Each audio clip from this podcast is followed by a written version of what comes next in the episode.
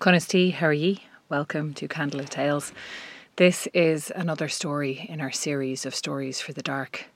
This is a story that we used to tell quite a lot, but haven't told for a long time because it's too long and it's way too dark.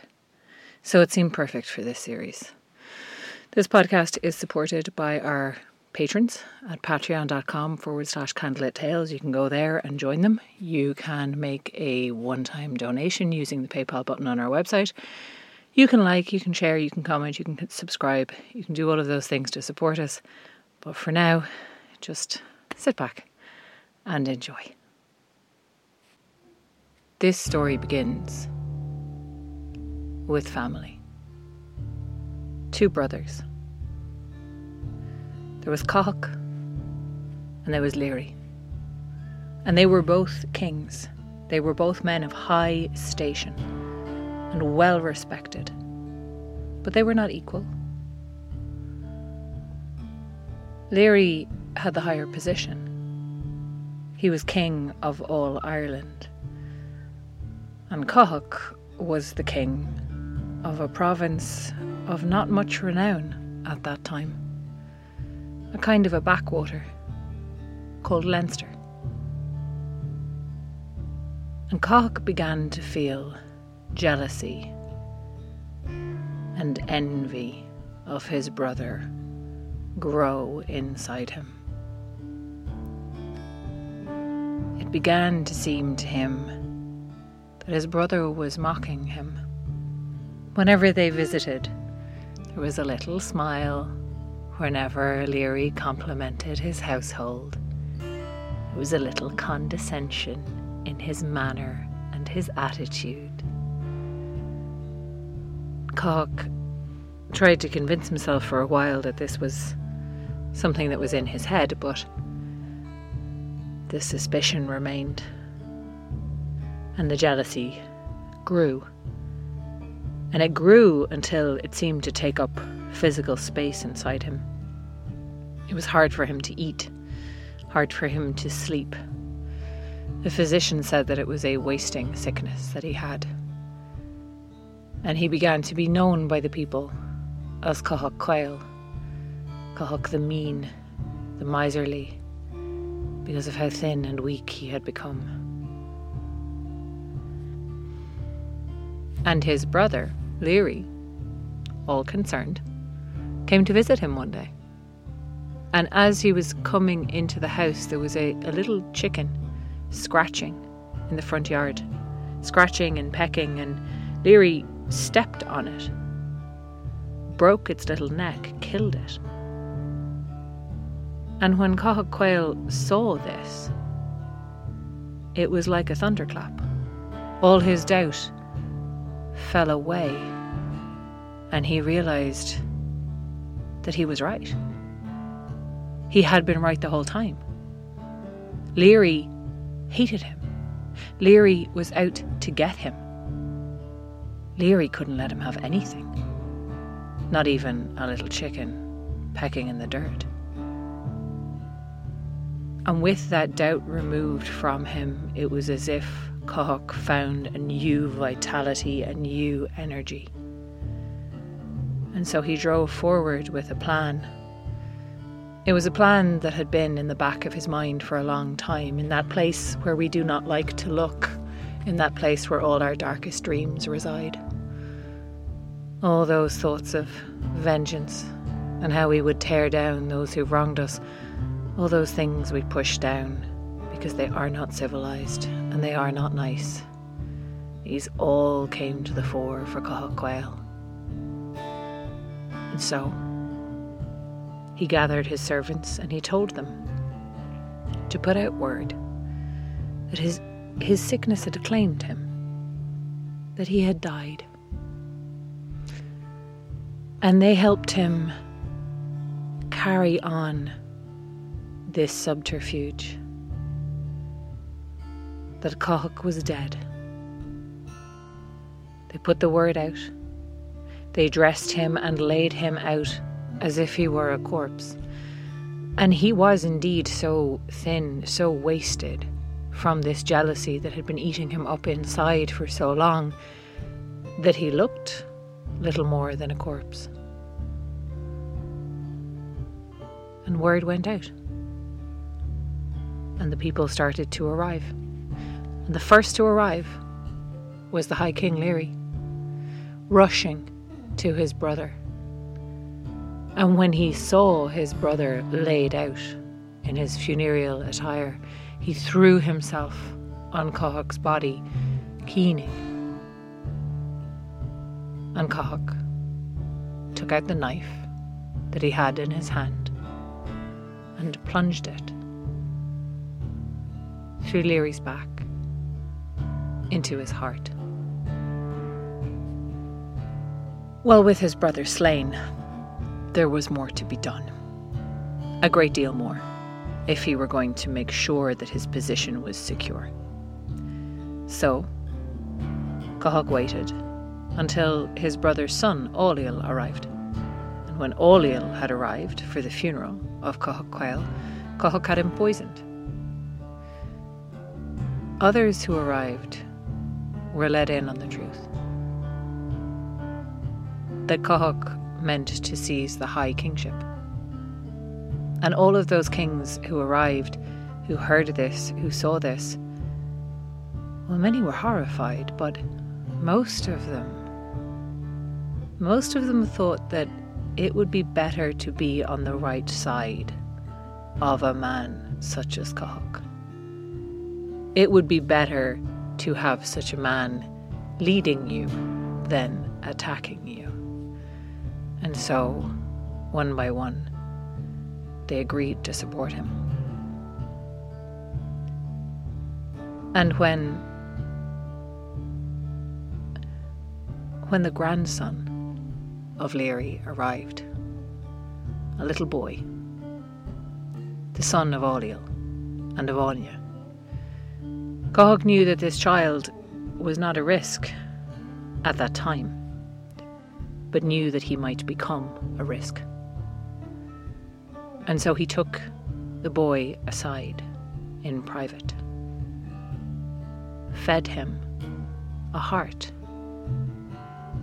And when the boy had finished his meal, and only when he had eaten it all, did Cathod tell him and show him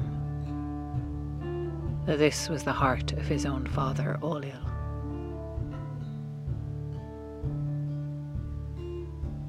And when the boy saw what had happened, what he had done, he lost the power of speech. And so satisfied, Cathod knew that no one who could not speak could be a king. And so he let the boy's mother take him away. And Cathod Quail became the High King of all Ireland leaving Leinster behind. Cog ruled for many years. And his rule was not a terrible one. He was not a wicked tyrant, but he was a man who cared very much about power. And he was a man who cared very much to make sure that no one had more power than he. And so one day at a feast, he asked the poets and the harpists assembled there to tell him who was the most generous ruler in all Ireland. And he was surprised when one of the harpers, Craftina, said, Oh, it's Muin, Muin Lynseach. Muin meaning the one who does not speak. Leinseach, meaning the exile. Cox's own grandnephew. The boy, now a man, was perhaps not as little a threat as he had thought. Muin was raised in a kind of exile by his mother Aine. He couldn't speak, and she knew that that gave him a level of protection against his uncle. Cathod would not kill the boy without reason. He was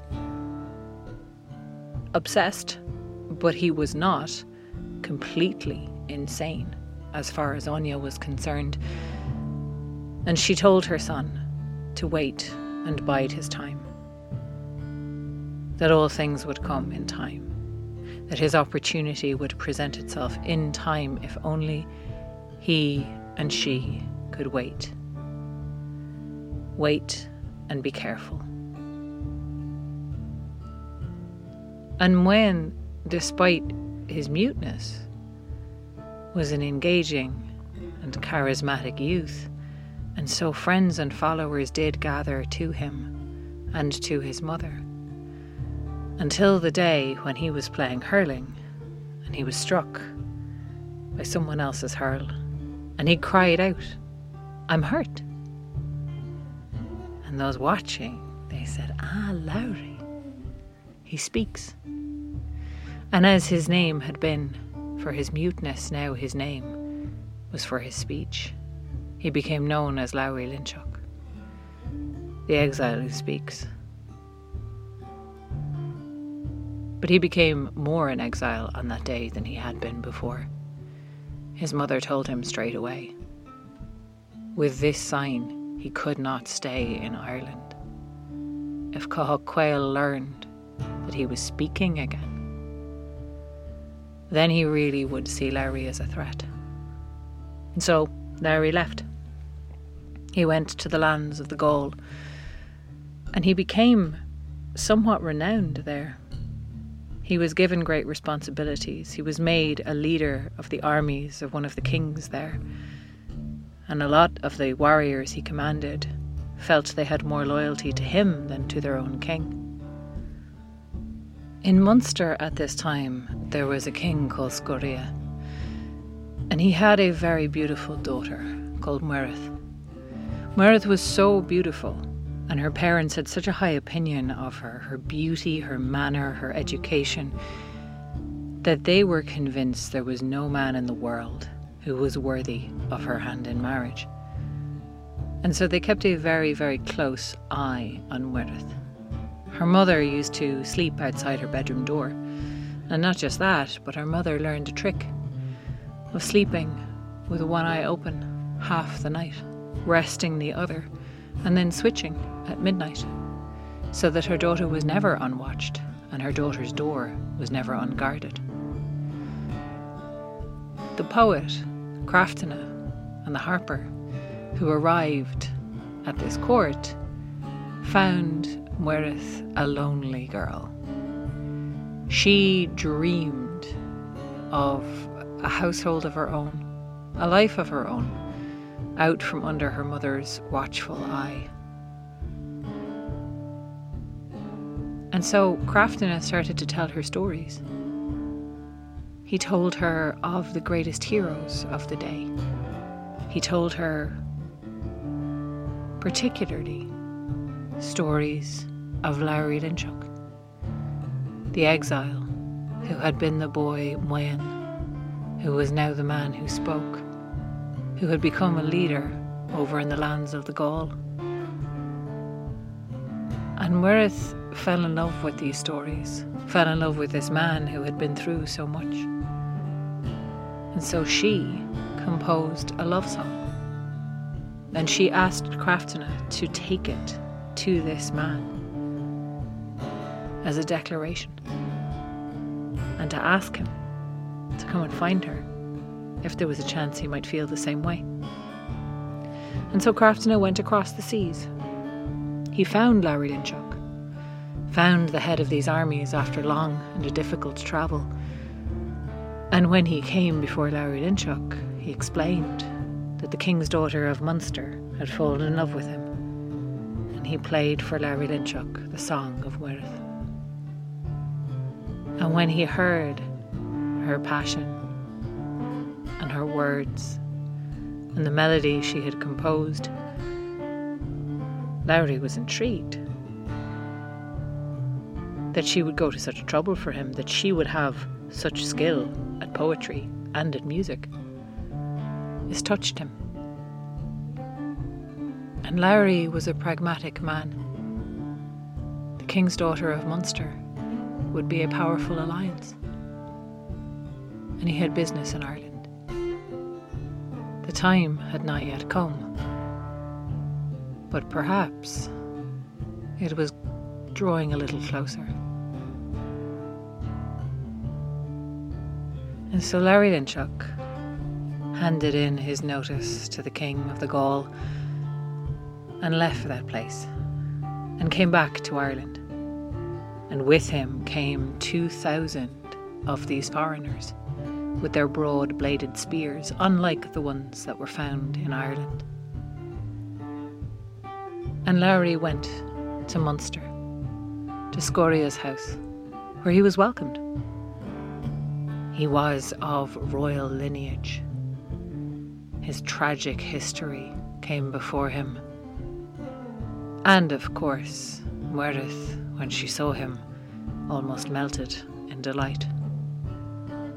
And at the feast that evening, Muireann and Lowry spoke to one another across the table, with her parents sitting in between, watching every word for any double meaning, but still the two were able to see that there was much that they agreed upon, and that the feelings they'd had for one another from afar were only amplified by meeting in the flesh. Now, there was the problem of her mother, who stayed awake every night, one eye open in turn, watching her door. But Craftina, the harper, he had a magical touch, and so he played the music of sleep. And Muireann's mother slept. And in the morning, Muireann's mother looked at her daughter. And from the way she was sleeping, or the way she was smiling, or the way she was sitting, or something in the way that she was carrying herself, her mother knew immediately that her daughter was no longer a maiden. And she was moving, she was smiling, she was sitting in the way that a wife does. And when she told her husband, Scoria was furious. He was ready to gather his whole army and go and hunt down the man who had dishonoured his daughter, until Lowry spoke and said, Muireann, you should tell them. And she told them that it was Lowry. She and he had spent the night together. They had wed in secret.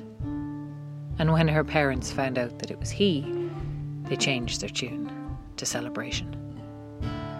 They invited him for a feast, and Scoria pledged that he would help Lowry get back the kingship of Leinster. And now the time was coming. It was coming ever closer. It seemed to be galloping closer day by day.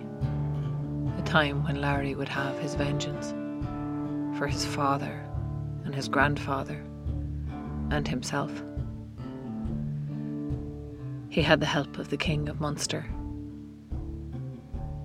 He had the exiles of Gaul with him, an army that followed him across the seas.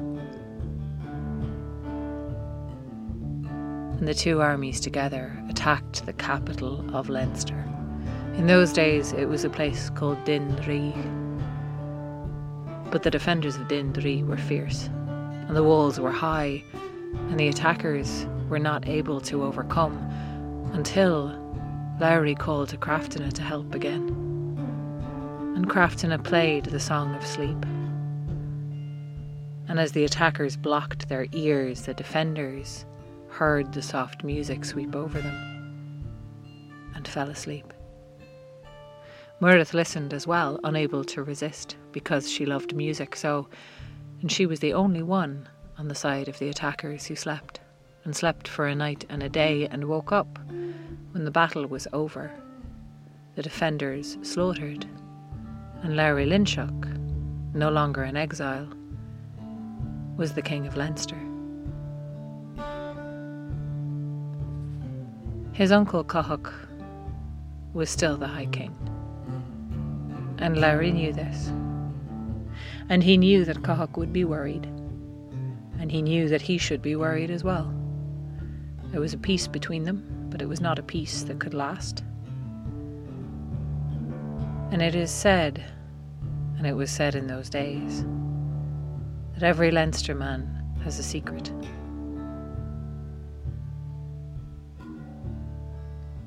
Lowry made sure that all the men of Leinster were carrying the same secret.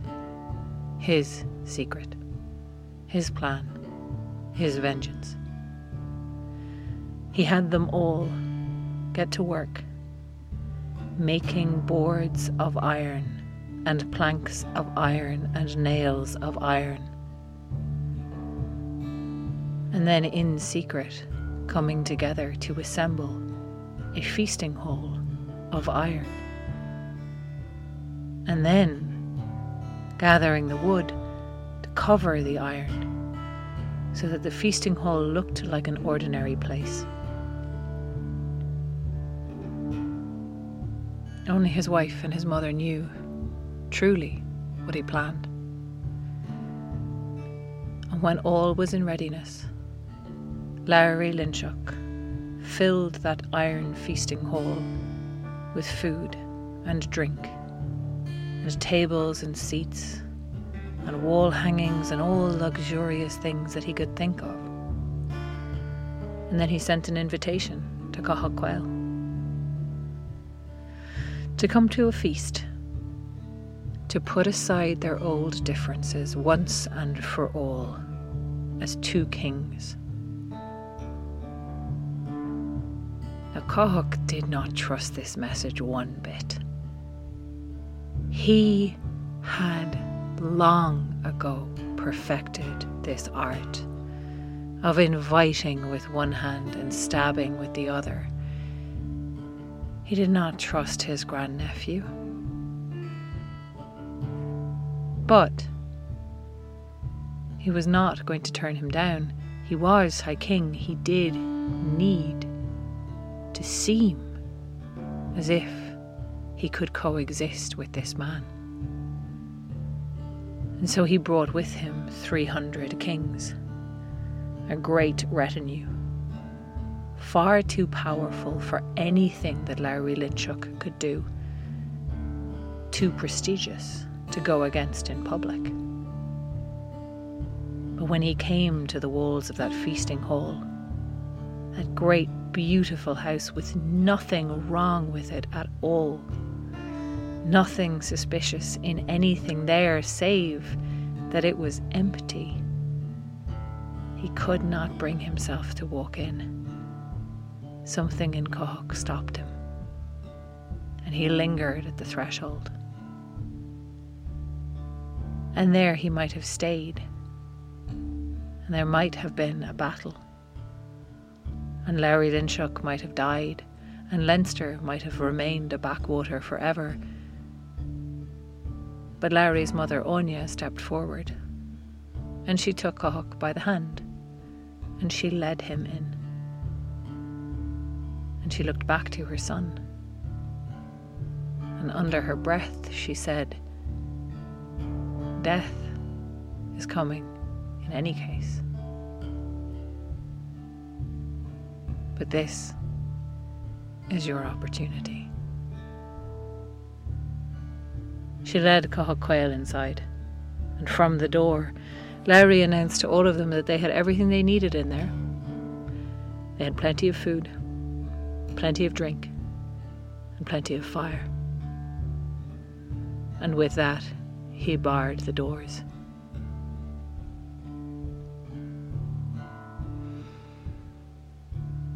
And for a long moment he hesitated, thinking of his mother, thinking of her words, thinking of himself. The boy he had been, the man he was now, the vengeance he needed to take.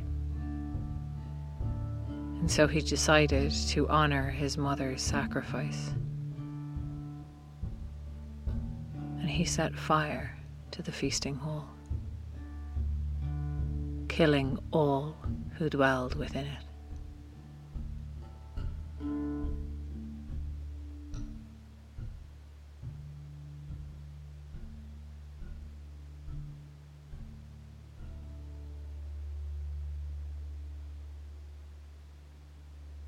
This podcast was produced and edited by Oisin Ryan. You can find out more about us on our website, candlelit.tales.ie. And we're on all the social media, so like and follow us on Facebook, Instagram, and Twitter at Candlelit Tales, or send us a message to get onto our mailing list. For more videos and live streams, like and subscribe to our Candlelit Tales YouTube channel, which now has a Candlelit Tales for Kids playlist, hashtag Candlelit Tales. Liking and subscribing to our channels really helps us grow and get to more people. And if you're able to give us more direct support, you can chip in a few bob at patreon.com forward slash candlelit tales or make a one time donation through the PayPal button on our website. We also do really like to hear back from you with any questions, requests, or comments. Leave them in the section below. If you want to find out about our courses, anything like that, just drop us a line. And we especially appreciate you listening.